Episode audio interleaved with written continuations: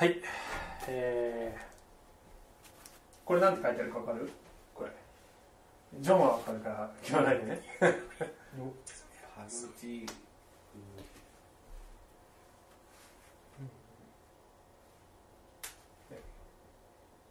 パラダイムシフトって書いてあるんだけど、うん。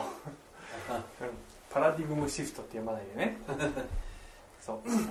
パラダイムシフトっていうと自分の見ている世界の見え方がガラリと変わってしまうことをパラダイムシフトってよく言うんですよ。世界観が、えー天と地が変わってしまうようなそういう出来事をパラダイムシフトっていうんだね。ではコンピューターのシフトキーを押すようにポチってボタン一つで変わればいいんだけども、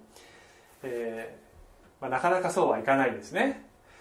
本当に世界観とかあ考え方がガラリと変わるためには時々私たちは、まあ、ハンマーで頭を殴られるぐらいのショックがないと、えー変わることができないかもしれません。で今日はこの使徒の働きの続きの話でパウロの話をするんだけどもパウロがこういうですねこの世界観がまるっきり変わってしまうっていう経験をする場面なのであります。これは藤子不二雄がえー書いた SF 短編小説。あ小説じゃないな。漫画。なんだけども。これ知ってる？知らない。知らない。か。うん。えーまあ、流血鬼っていうのね。でこれどういう話かっていうとね僕この話すごい好きなんですけども、えールーマニアから発生した特殊なウイルスが世界中に広がってこのウイルスにかかると人は吸血鬼になってしまうっていうそういう話なんです。大は流血鬼なんだけどえーこれは後ろにいるこの人たちがね吸血鬼なんだよね。吸血鬼になっちゃう。で、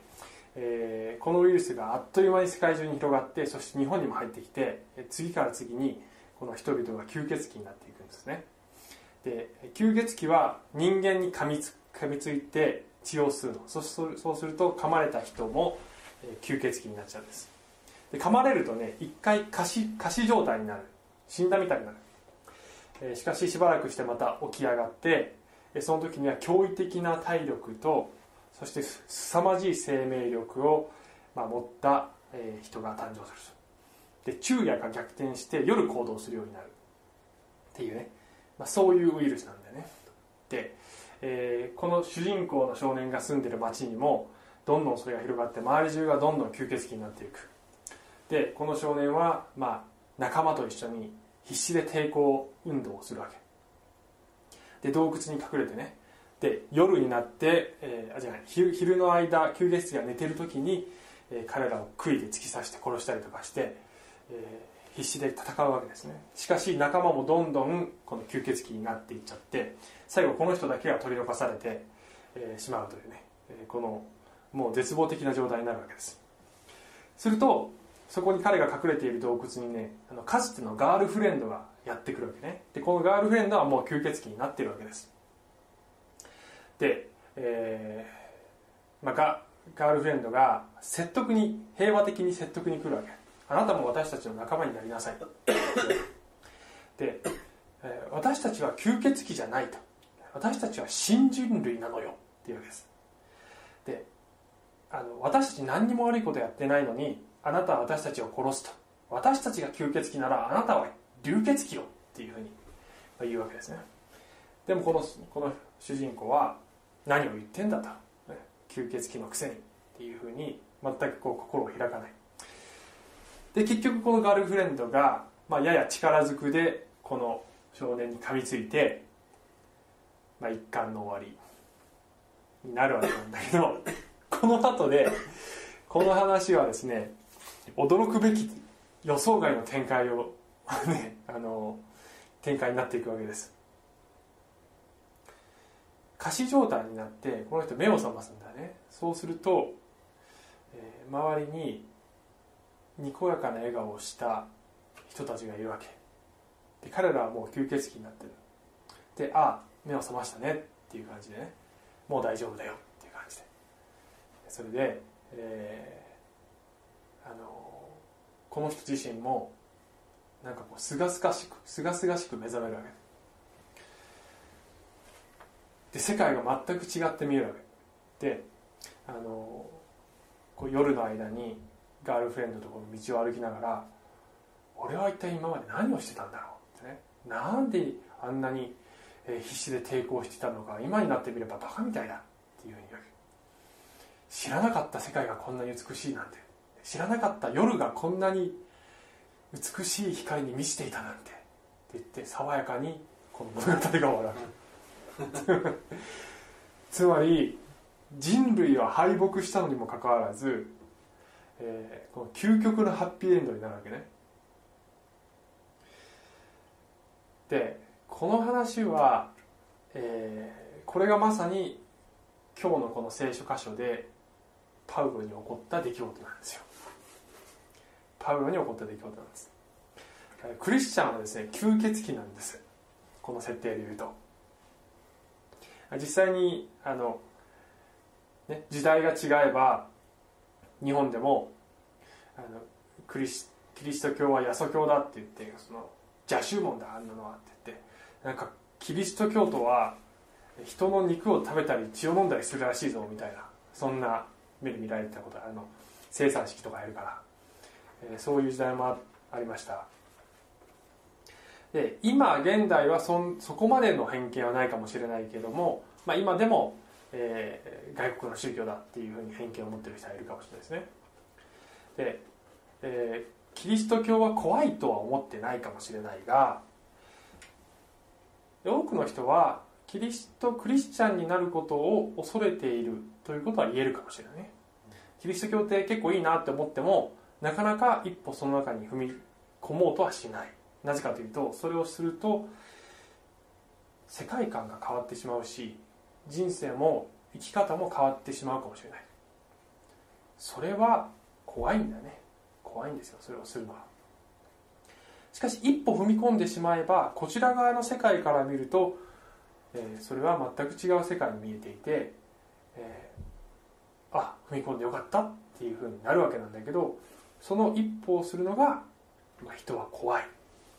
からなかなかできないっていう人が結構いるんじゃないかなと思うわけです。で、えー、私たちは吸血鬼って言ったのはこれは私たちは新しい人に一度死んで新しい人になったんだっていう意味です。で今日の話のポイントは新しい人としてのアイデンティティを持つっていうことです。アイデンティティっていうのは自己認識。つまり自分自身をどう思うかっていうことでね、えー、新しい人としてのアイデンティティを持つとそのアイデンティティが自分の行動を変えていく生き方を変えていくことになります。え自分は新しい人になったんだっていうことを、まあ、今日ね考えたいとそれを知っていきたいと思ってます。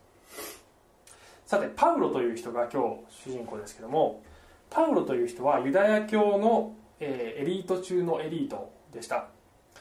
で、えー、このパリサイ派というですね、まあ、聖書の中によく出てくるんだけどパリサイ人。パリサイ人なんだ彼は。でパリサイ人っていうのは旧約聖書のその立法とか、えー、またそれ以外のいろんな掟も一生懸命守っていた人でパウロ自身が自分の後で書く手紙の中で自分はもうパリサイ人中のパリサイ人だと。立法を守ることに限ってはもう人一倍熱心でだったというふうに言うぐらい彼は熱心なこのユダヤ教徒だったわけですね。で、えー、彼はこのギリシャ語もそしてヘブル語もペラペラの、えー、まあいわば帰国子女みたいな、ね、人でした。で彼はその当時、えー、このガマリエルというですね、まあ、最も高名なあのラビと言われていたガマリエルという人の門下生になって、えー、このユダヤ教旧約聖書の世界を一生懸命学ぶわけです。で彼は非常に優秀だったわけですよね。でそのパウロにしてみればこのですねキリスト教っていうものが広まってきた時にそれは面白くないわけです、まあ、それのその話を見ていきたいと思いますが、えー、人の働きの9章がねさてサウロはなおもあちなみに、え、サウロっていうのはこれは、えーと、ヘブル名なんですね。でラテン名がパウロなんです。だから2つ名前持ってるんです。で時々ねそのクリスチャンになってからパウロっ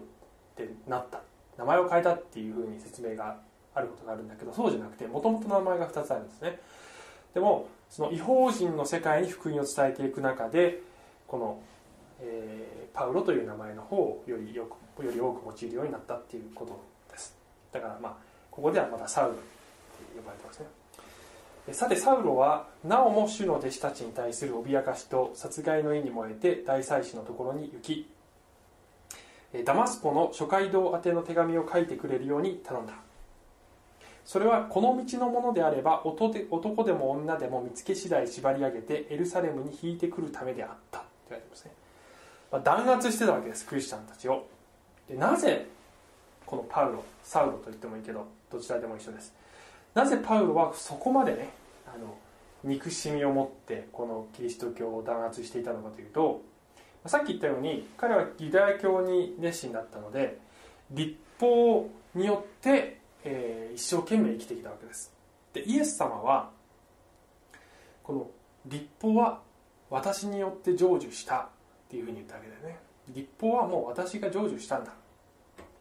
だから私たちは旧約聖書の立法をそのまま守る必要はないわけですよね。でクリスチャンに言わせれば、えー、立法じゃなくてイエス・キリストによって人は救われるんだってこう言い出すわけでしょ。でこの教えがどんどんどんどん広がっていってものすごい爆発的に増えているわけですよ。でこれは当時のユダヤ教の正統派のユダヤ教から見るととんでもない異端の宗教だっていうふうになるわけですよね。で立法が無効になるとか言ってる冗談じゃないよって思うわけです。でしかもこのサパウロももちろんこのメシアを信じていたんだけども、えー、イエスが十字架にかかったということを知っているわけだからローマ帝国につまり異教徒に殺されるメシアなんてあるわけがないって思うわけですよ。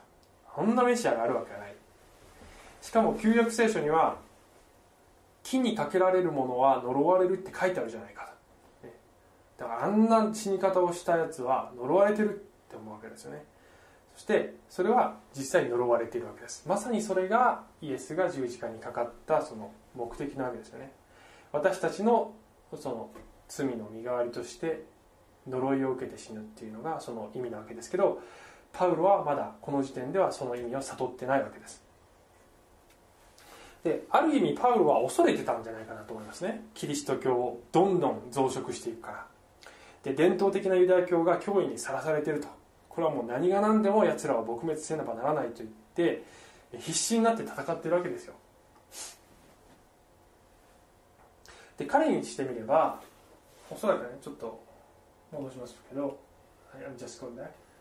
キリシクリスチャンってこういうふうに見えたんじゃないかなと思うね。あんなのはもう悪魔の手先だぐらいに見えたかもしれません。で、えー、それでこのダマスコという、えー、エルサレムの北東240キロのところにあるねシリアの商業都市ですけど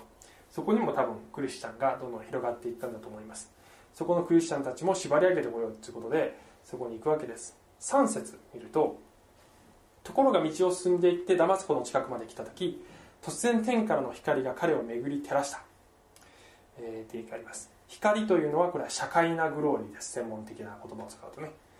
え神神の栄光の光であります。4節。彼は地に倒れて「サウロサウロなぜ私を迫害するのか」という声を聞いた。彼が「主よあなたはどなたですか?」というとお答えがあった「私はあなたが迫害しているイエスである」っていうふうに言うわけです。面白いですよね。あのパウロにしてみればイエスを迫害しているっていう意識は全くなかったと思いますね。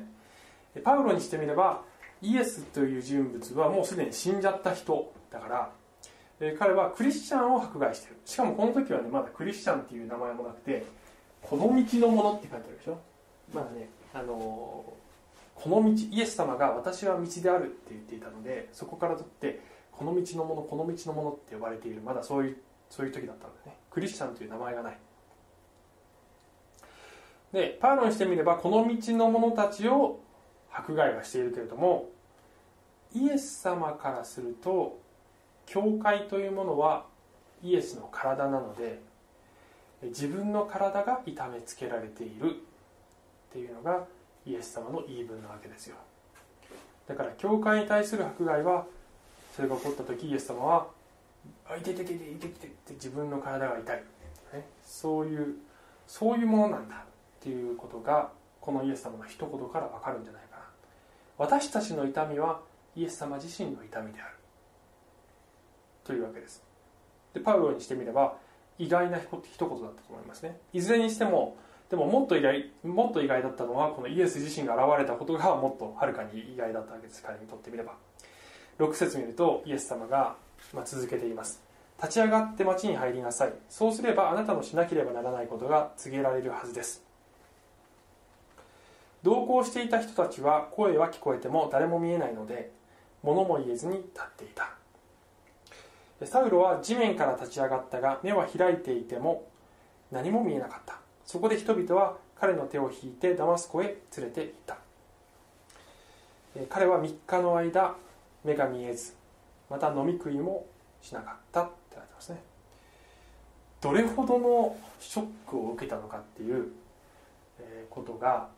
この一つの文に表れてるかなと思うんですね。3日の間目が見えなくてもご飯ぐらい食べれるでしょ？でご飯食べれなくても飲むくらいできるでしょ？ね飲むことも食べることも3日間の間しなかった。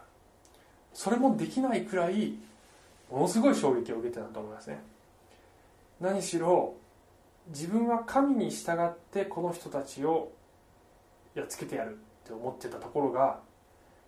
完全に神に敵対する行動を今までとってたっていうことが分かっちゃったわけだか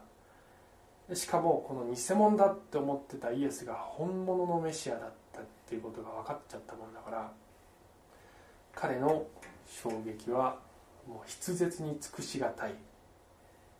そういうものだったんじゃないかなと思います。10節。ここで、ね、場面が変わるんです。さてダマスコにアナニアという弟子がいたって言いますね。場面変わって。主が彼に幻の中でアナニアよと言われたので主よここにおりますと答えた。でここからこのアナニアとこのイエス様との対話が少しあるんだけどもちょっと長いので時間の関係上ここは省略しています。どういう対話かというとこのイエス様がアナニアにパウロっていう人が入ってくるから彼に手を当ててこの目をねもう一回見えるようにしてあげなさいっていうふうに言うわけですね。そうするとアナニアは「えー、あのあのあのサウロですか？私たちを迫害してるんですよイエス様」っていうふうに言う。冗談でしょっていうそういう反応です。そこにイエス様が何て言うかというとこういうふうに言うわけです。15節に飛びますけどイエス様はこのアナニアに言うわけですね。しかし主はこう言われた。行きなさい。あの人は私の名を違法人王たち。イスラエルの子孫の前に運ぶ。私の選びの器です。彼が私の名のためにどんなに苦しまなければならないかを私は彼に示すつもりです。っていうふうに言うわけです。この16節に関しては後でちょっと戻ってきたいと思います。後であのすごく大切な一言だなと思うんですねこれ。後で戻ってきますけど17節に行きますけどそこでアナニアは出かけていってその家に入り、えー、サウロの上に手を置いてこう言った。兄弟サウロ。あなたが来る途中でお現れおお現れになった主イエスが私を使わされました。あなたが再び見えるようになり精霊に満たされるためです。すると直ちにサウロの目から鱗のようなものが落ちて目が見えるようになったってことですね。この目から鱗っていう日本語の慣用句はこの聖書の言葉が元です。目から鱗のようなものが落ちた。彼は立ち上がってバプテスマを受け食事をして元気ついた、えー、やっとね元気が出てきた。サウロは数日の間ダマスコの弟子たちと共にいた、えーさえー、ですね。あのこのイエス様の弟子たちと、まあ、イエスクリスチャンたちと一緒に時を過ごしたわけです。きっとこの間にもっとイエス・キリストのことをいろいろ聞いたんだと思いますね。えそして、え彼はイエスがメシアであるということの意味をさらに深く理解していったんだと思います。でそれを理解したらばここでもうすでにですねこの一連の流れの中で彼の中にパラダイムシフトが起こってるわけですよ。もう今まで信じてきたことがあの目から鱗ってね日本語で言う時にあのもうもうさ もうすでに知ってると思ってたんだけど全然違ったんだとか、もうすでに見ているものが、えー見てると思ってんだけど全然違う見方があったとかそういうのが分かった時に目から鱗っていう言葉を使いますよね。ここで起こったのはパウロに起こったのはまさにそういうことです。つまり彼はえこの後でねすぐに、まあ、最後まで読もうか、え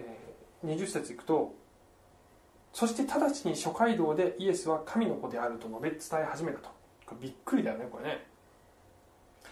当然びっくりします皆さんは。21節見るとこれを聞いた人々は皆驚いてこう言った。この人はエルサレムでこの皆を呼ぶ者たちを滅ぼしたものではありませんか。ここへやってきたのも彼らを縛って祭司長たちのところへ引いていくためではないのですか。っていうふうに言うわけです。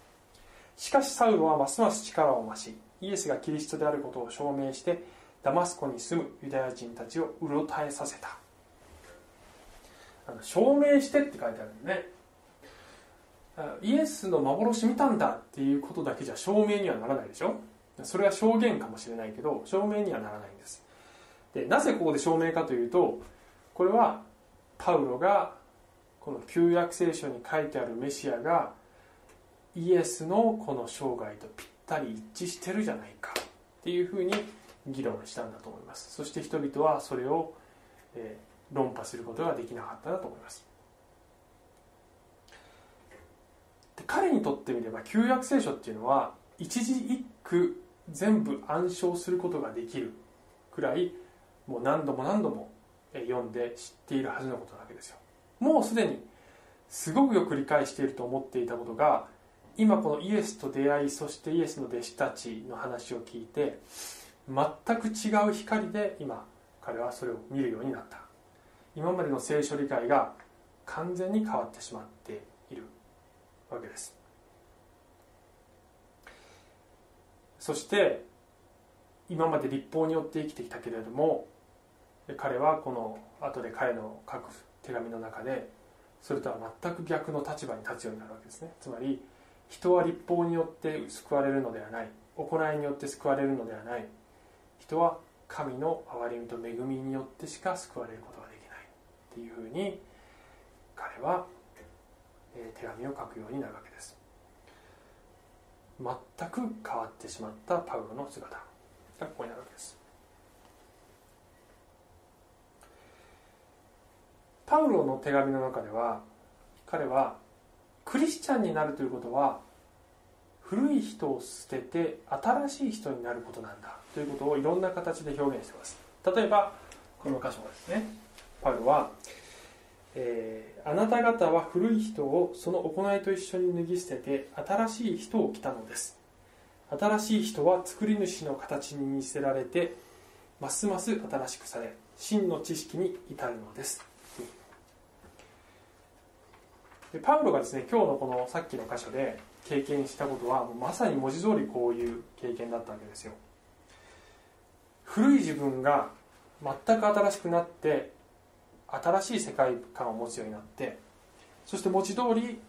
神様のこの聖霊なる神をうちにいただいて新しいアイデンティティを持つようになった。違う自分になったっていうことをパウロ自身がそれを経験していてでクリスチャンになるっていうことはみんな誰でもこういうことを経験するということなんだ。こういう過程を経るということなんだ。と彼は手紙の中で何回も言ってるわけです。一度死んでよみがえりそしてイエスと共に新しい命を得るようになる。歩むようになる。それがクリスチャンだというふうに言うわけですね。あのこの人えーはディースト・ロベルという人ですけれども「えーまあ、Case for Christ」っていう本を書いたすごく有名な本ですけどねこれね。あの弁証論の本ですね。弁証論っていうと、えー聖書のねその、えー信頼性をこう論理的にあるいは歴史学的にあるいは科学的にとか、えーまあ、いかに聖書が信頼に値する書かということをこう論理的に説明するのを弁証論って言いますけど彼はそういう本をたくさん書いている有名な作家です。でももともと彼は無神論者だったんですね。シカゴトリビューン紙という新聞社でジャーナリストとして活躍していた人です。で彼の奥さんがクリスチャンになるわけですね。でその時に彼は驚いてもう離婚を考えたっていうふうにね彼は書いてるんです。でそれで彼はまあジャーナリストジャーナリストなので聖書をあの完全に論破してやろうと。否定することができればあの、まあ、奥さんを取り戻せるんじゃないかって思ったんでしょう。で彼はいろんなですねクリキリスト教の専門家に難しいこの問いを持っていってインタビューをするわけですね。それがこの本になるわけですけど。でインタビューをたくさんし終わった時に彼は完全に逆にキリスト教に納得をしてそして彼自身がクリスチャンになるわけです。あの論理的な答えがどの専門家からも返ってきちゃうわけですよね。でまあミイラ取りがミイラになるっていうふうに言いましたけどまさにそういうことですね。で彼がねこの本の中でもあるいはそのスピーチの中とかでもよく言うんですけど彼こう言うんですね。無神論者で居続けるにはもっと大きな信仰が必要だったっていうふうに言うわけです。つまり、えー、あまりにも神がいるということそして聖書が真理であるということがあまりにも自分にとって明らかなことになってしまったので神を信じないでいるということの方が、えー、神がいないということを信じる方が難しいっていうことですね、無神論者である方が信仰が必要だっつってあの冗談交じりに言うんですけどそういうふうに完全に変わってしまった人です。そしてどんどんいろんな本を書くんですけどね、まあ、彼も目から鱗が落ちたんでしょう。そもそもなぜ人には鱗があるのかってね考えたいんですけどね。なぜそもそも鱗があるのか。それは人間は皆自分の見たいものしか見見ない。自分の見たいものしか見ないっていう性質があるからだと思います。そして自分の信じたいものしか信じないっていうねそういう性質があるんじゃないかなと思います。で私の妻がですねあの私と小学校一緒なんですけども小学5年生の時に、まあ、妻と私両方とも同じクラスだったんであの学校だとの。絵を描くなんフィールドトリップみたいなのがありますよね。あの写生に行くんですね。であの古民家がたくさんあるところに行ってこの古い家の絵を描いたんです。で妻は私と違って絵が上手なんです昔から。である綺麗な美しい古い家の絵を描いていてそのと家の隣にねビニールハウスがあったんですね。でそれもそれも正確に彼女を描いたわけです。そうするとね後で先生が「あこのビニールハウスは描かなきゃよかったね」っていうふうに言ったんだって。あのその通りで描かなきゃよかったんですよ。絵だから絵だから美しい部分だけを描いていればよかったわけですね。で絵を描く技法としてそれは全然ありだと思うんですけど私たちは人生においてそれと同じことをしているわけです。つまり汚いものは見ないようにしようっていうふうに、えー、するんですよね。だから性善説だとかあるいはあの24時間テレビで「愛は地球を救う」とか、まあ、それはいいんですけど いいことだと思うんですけどあの何かこう人間が頑張ればこの世をよくできるんだっていうとにかくポジティブにやればいいっていう、えー、風な姿勢は別に悪くはないんですけどもしかし現実にはそのビニールハウスがあるっていうことが事実としてあるわけです。どんなに美しい絵を描いてそしてこれが事実だって信じたくてもビニールハウスはどこにも行かないわけです。実際の世界では。同じようにこの世界に悪があり不公平があり理不尽がありそして多くの人が、えね、独裁者によって苦しめられたり紛争によって苦しめられたり、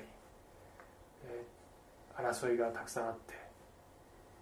児童虐待があってこの世が悪で満ちている。人間の愚かさと自己中心によって人々が苦しんでいるというその現実はどこにも行かない。で私たちがするべきことは人間の姿とかこの世界を美化することじゃなくてその汚さ愚かさ過ちをそのまま受け止めてそのまま認めて人間には私たちには救いが必要だと認めること。それが人間のすることだと思います。神様救ってくださいということだと思います。さて、えー、一番最初のですねこのイエス様の言葉。イエス様はこういうふうに言いました。しかし主はこう言われた。これアナニアに言った言葉ですけど行きなさい。あの人は私の名を違法人王たちイスラエルの子孫の前に運ぶ私の選びの器です。彼が私の名のためにどんなに苦しまなければならないかを私は彼に示すつもりです。っていうんだよね。こんなことね言われたいかねクリスチャンになった時に。あなたのクリスチャンライフはね本当に苦しくなりますよ。っ て誰もクリスチャンにならないんじゃないかなと思うんだけどこのイエス様の言葉に私はすごく深い真実をね感じるんだね。イエス様の誠実さをここに感じるんです、全然こうねあの還元を持って接しない。ありのままあなたは苦しむことになる。それも尋常でないほど苦しい人生を送ることになるよ。私の名のために。っていうふうに最初にパウロに告げるわけですよ。イエス様が。じゃあパウロがどれぐらい苦しんだかっていうとまあその手紙の中でいろんなところからいろいろ分かるんですけど例えばこの箇所を見るとパウロがどんなに苦しんだかっていうのが少し垣間見ることができます。第2コリントユダヤ人から39の鞭を受けたことが5度。鞭で打たれたことが3度。石で打たれたことが1度。難戦したことが3度。あり一昼や海上を漂ったこともあります。幾度も旅をし川の難盗賊の難同国民から受ける難違法人から受ける難都市の難荒野の難海上の難偽兄弟の難に遭い老子苦しみたびたび眠られぬ夜を過ごし飢え乾きしばしば食べ物もなく寒さに凍え裸でいたこともありました。このような外から来ることのほかに日々私に押しかかる全ての教会への心遣いがあります。というふうに言った。イエスに出会ってしまったばっかりに彼はこれほどの苦しみを通ることになるんですね。恨むでしょう普通って思うんです。もしあなたが誰かと会ってその人に出会ったばっかりにものすごい苦しい思いをしたらなんであんなやつにやっちゃったのかなって思うんじゃないですか。でも彼はパウロはそういうふうに思わなかったみたいですね。で彼の手紙を見るとイエスと出会ったことは最高の出来事だったって彼は言うわけですよ。人生で最高の出来事。イエスと出会ったことに比べれば他のことはゴミみたいなもんだ。っていうふうに彼は言うわけです。最初にあの藤子不二雄の漫画の話をした時にクリスチャンは吸血鬼だっていうふうに言いましたけどもう一回言いますがそれは新しくなった人っていう意味です。でクリスチャンになった時に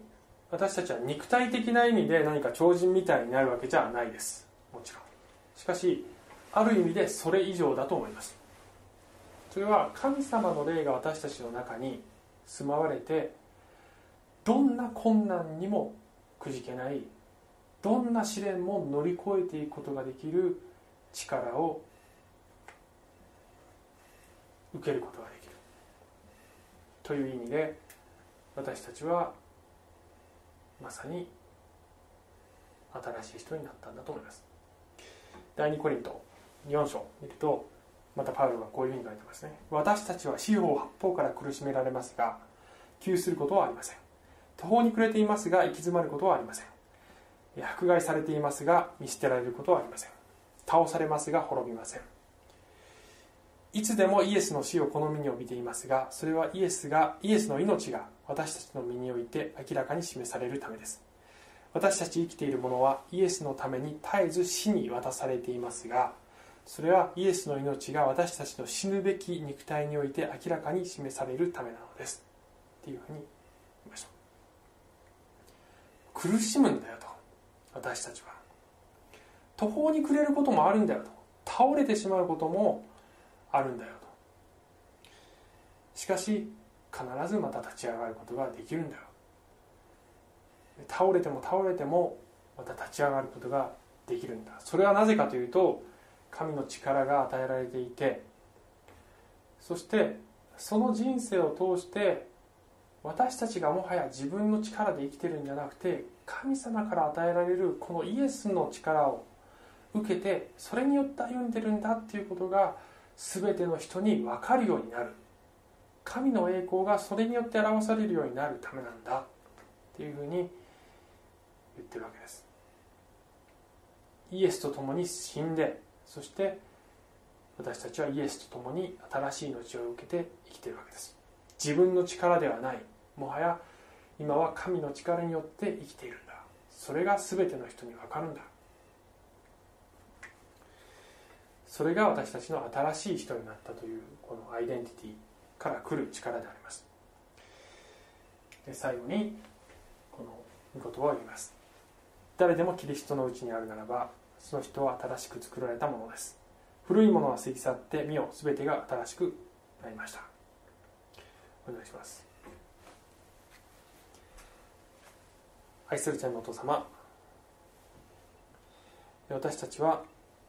新しいアイデンティティをいただきました。新しい人として作り変えられました。どうぞこのシフトを、えー、完全にすることができますように。古い自分と新しい自分と、両股にかけるようなことではなくて